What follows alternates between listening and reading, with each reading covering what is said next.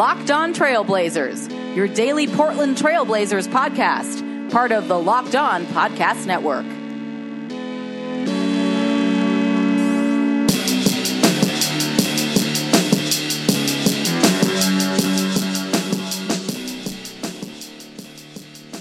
Hello and welcome to a Christmas Day edition of the Locked On Blazers podcast. I'm your host, Erik Garcia Gundersen, a writer from BlazersEdge.com and former Blazer beat writer from the Vancouver Columbian. What is up? It is Christmas. The Blazers are not playing today.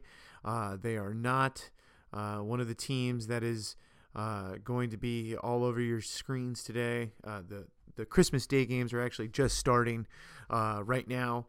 I believe New York Boston is the first game. Uh, the Blazers getting a a much welcome uh, respite from uh, the grind. Uh, they have they've been in a, in, a, in a bad way. They've lost nine of ten. Uh, their defense is uh, the worst defense in the NBA. It, it's overall been a pretty down season, and it was around this time last year where they were able to turn things around in a big way. It was somewhat similar of a scenario. The Blazers were kind of reeling going into Christmas. Damian Lillard was dealing with an injury, and we don't know the status of Lillard moving forward. He did reportedly leave the game on Friday in a walking boot after turning his ankle and landing awkwardly on his foot. So we don't know about that, but the same thing happened last year. He had some plantar fasciitis, it kept him out. And uh, Portland had to uh, come back to the Moda Center the day after Christmas, and they played Cleveland, where uh, luckily, um, you know, depending on who you believe, LeBron James may have been sending a message that night to uh, Cavs management because David Blatt was still the coach at that time, and then um, the the Blazers really just annihilated the Cavaliers by about 25 points, and Portland's going to need something similar um, because they're in pretty much the same spot. They've got Toronto coming in on Monday, which is tomorrow. And it, it's going to be, uh, you know, a, a, a, rough go of it. Corbin Smith uh, used a different metaphor when he was on the on the podcast the other day, uh, saying that Kyle Lowry was going to quote unquote crack open Damian Lillard's skull and uh uh and, and, and just uh dominate him. But uh yeah, the Blazers are, are, are in a little bit of a struggle right now. Uh, but uh, we still, need, I think we still needed to revisit uh, a little bit some of the stuff that they've been going on, that has been happening with the team in detail. I think Friday's game, uh, you know, I had Corbin on the podcast, Corbin Smith from Vice Sports and Willamette Week on Friday after the game, and you know, we, we talked a lot in general about the Blazers, but I uh, didn't do a lot uh, going into the game. But that the game on Friday again was an example of a lot of the things that they have done wrong so far this season. Uh, uh they would get beat in transition off of made baskets, which was to me the most appalling thing, where they're scoring on one end and then literally just get beaten back down the court uh, by uh, guys on the Spurs. I remember Jonathan Simmons doing that early on in this game. And it just the Blazers uh, are just not doing anything well right now. They don't seem very connected, um, and it's a, it's a really odd situation because uh, Lillard and McCollum have done uh, a great job of besting their career numbers to this point, and they have had great seasons. But it just seems like everybody else on the Blazers across the board um, it, it is just down. Uh, Mason Plumlee has had some good numbers, but uh, outside of him, the Blazers don't have anybody that has a PER above 16. So you have Plumlee at 19, and then McCollum and Lillard are both above 19 as well. But um, and that's just one stat, but it, it, it's a good reference point uh, to show you how bad so far the the Blazers really have been. Uh, you have guys like Ed Davis not doing too hot, and and Al-Farouq Aminu um, has so far been a shell of himself, uh, at least of the player he was last season. So, uh, you know, I don't know what I would get the Blazers for Christmas, but uh, you know, maybe we need to to get them a fresh start. I I, I don't know how they get that. I don't know um, when they decide to turn it on because when I say that and they just need a fresh start here on on Christmas uh, of the NBA season, which to me is an important benchmark for uh, where to assess teams. And last year the Blazers were in a very similar spot, out of the playoff picture, down, and I uh, really think that this team's in trouble, and and to to expect that they're going to get just have a fresh start is a is a little bit naive because while they did get it last year, they did turn it around last year.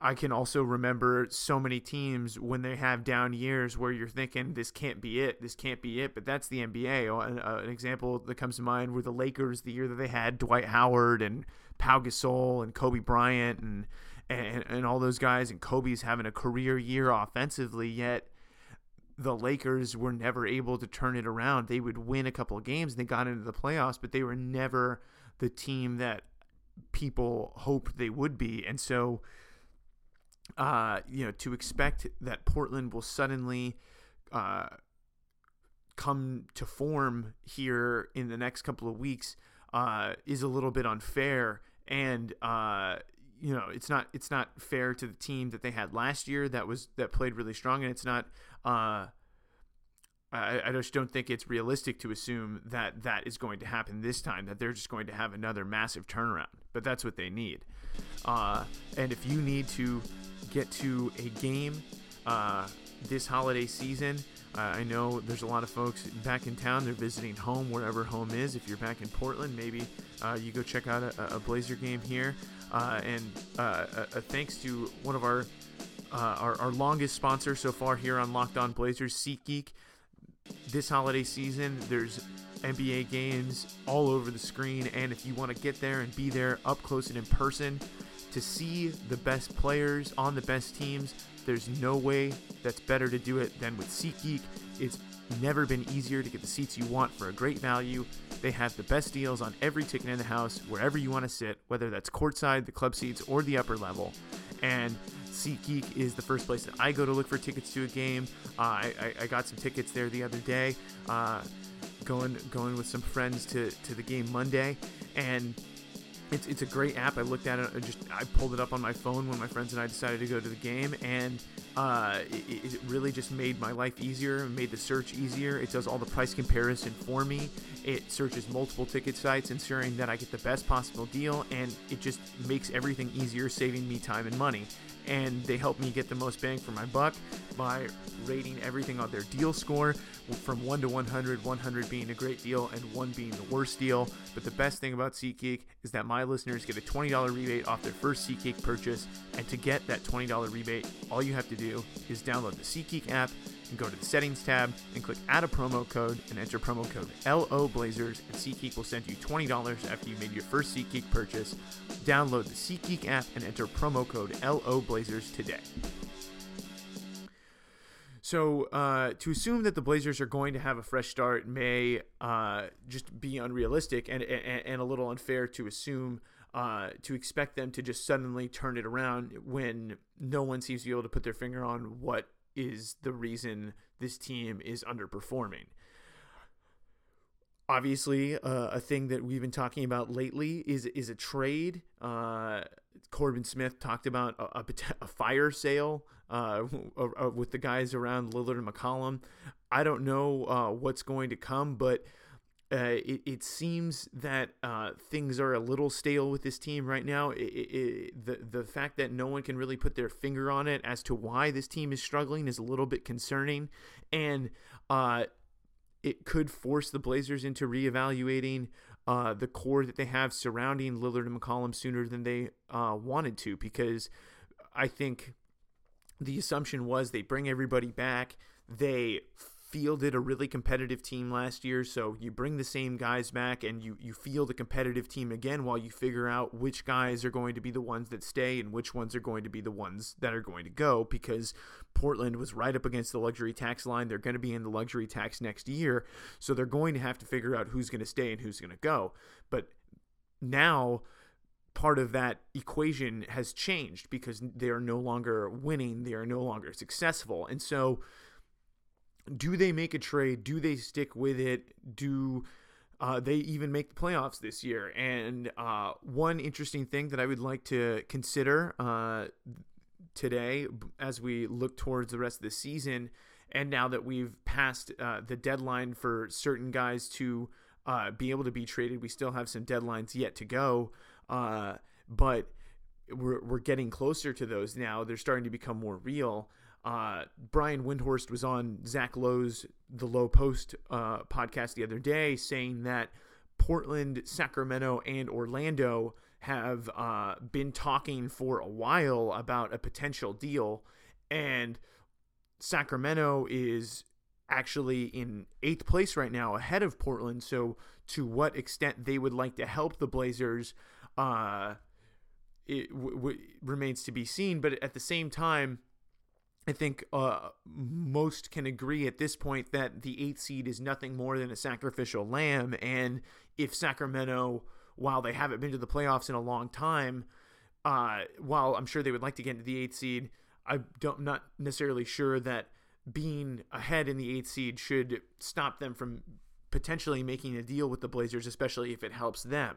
Uh, some of Portland's players can't be traded yet. Uh, guys like Mo Harkless, uh, guys like uh, Meyers Leonard, and Allen Crabbe can't be traded until uh, after next summer. But uh, Leonard and Harkless can't be traded until after January 14th. So they still have uh, a couple of guys that still are not eligible to be traded.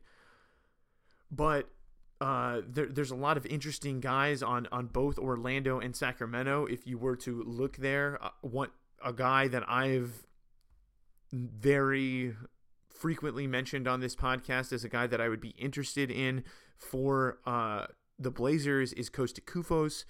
He is making uh, a very reasonable $8 million this year, uh, and he has three years left on his deal, including this one, so he has two after. And I think he's the type of good defensive center that the Blazers could get uh, on the cheap. Uh, I, I, don't necessarily think that it would take a lot to get Koufos, especially when you look at the Kings center situation where they're clearly extremely stacked at that spot. They used a lottery pick on Willie Cauley Stein a couple of seasons ago. They also used a couple of first round picks uh, on centers in the last draft in Skal Labissiere from Kentucky and uh, the the center Papagiannis. But so so the Kings have a lot of guys, uh, uh, uh, some excess at positions the Blazers really need guys in. So that's one interesting spot. Another interesting guy when it comes to the Kings and the Magic is Nikola Vucevic, who uh, has been rumored to be uh, available in trades for a, a, while now, and Zach Lowe has mentioned him before uh, in connection to the Blazers in, in, in some of his columns. Uh, there, there's some interesting stuff going on there.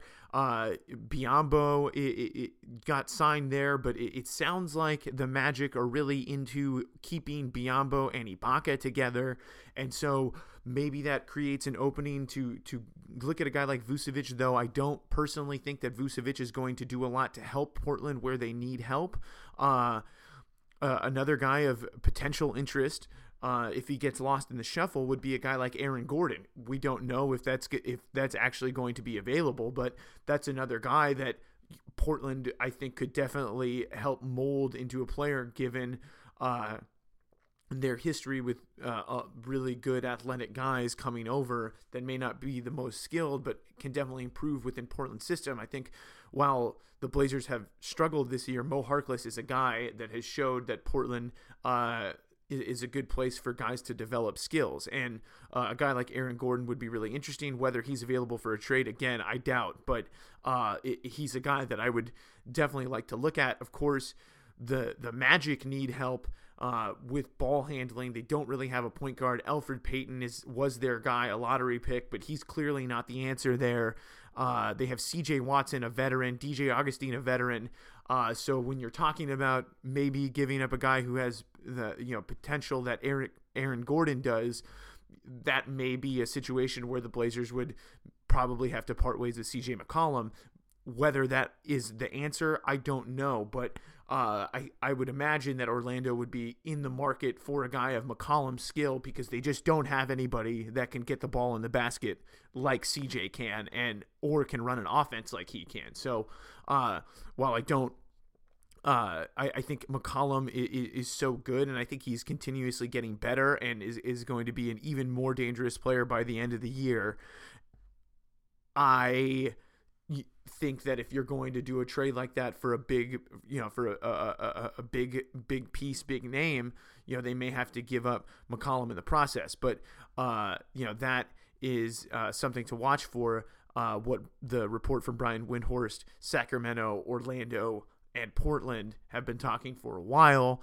Uh, there's also a couple guys on uh, the Kings that maybe could help the Blazers on the perimeter. A guy like Garrett Temple, who's not uh, a good offensive guard, but is actually a very strong defender and could be the type of guy to play around Lillard and McCollum, a more defensive minded guy. It, it, that's someone that I look at that I say, hey, this guy could probably help the Blazers. So um, th- there's a lot of guys out there that I think it doesn't have to be massive changes. It doesn't have to be giving up CJ McCollum, but there are guys on the Kings and the Magic. So I, I, I think it, it is interesting. It doesn't necessarily have to be one of the bigger names. There, there, there are some role players on each of these teams. A guy like a Garrett Temple, uh, that I think could help the Blazers, and or a guy like Kosta Koufos who could help the Blazers that I don't think would cost one of their star players and could help uh, kind of revamp the team around them and maybe add some more complementary pieces to their two stars because right now it seems like a lot of the guys that are around them aren't doing enough of the complementary stuff that you would want. But uh, yeah, really interesting stuff. Uh, thought it was uh, worth talking about. Uh, you know, maybe some Christmas gifts come Blazers' way uh, in the coming months as uh, they're able to trade their guys that they recently signed, and other teams start getting close to the deadline and start to panic and uh, start to figure out what they want to do with their teams and which direction they want to go. You've been listening to Locked On Blazers, part of the Locked On Podcast Network. I'm your host, Erik Garcia Gundersen, writer for BlazersEdge.com. Uh, hope you have a great Christmas or uh, happy holidays uh, if, you, if, you, if you're celebrating Hanukkah or uh, Kwanzaa, perhaps. Uh, but happy holidays uh, and uh, or or no holiday uh, to, for those of you that are not celebrating anything today. Uh, so uh, thank you for listening to Locked On Blazers. Though we know that Christmas Day is about basketball. So that's why we wanted to stop by and say hi and celebrate the day and talk a little Blazers on a day when the Blazers aren't playing. They are going to be back on the court tomorrow, trying to get back uh, in the win column against the Toronto Raptors, the second best team in the East. So it's going to be difficult, but uh, that's the NBA. The, the, the hits keep on, keep on coming. So keep on listening to Locked On Blazers here on iTunes, Stitcher, Audio Boom, Google Play, TuneIn FM, wherever you can download a podcast. Leave us a five star review if you'd be so kind.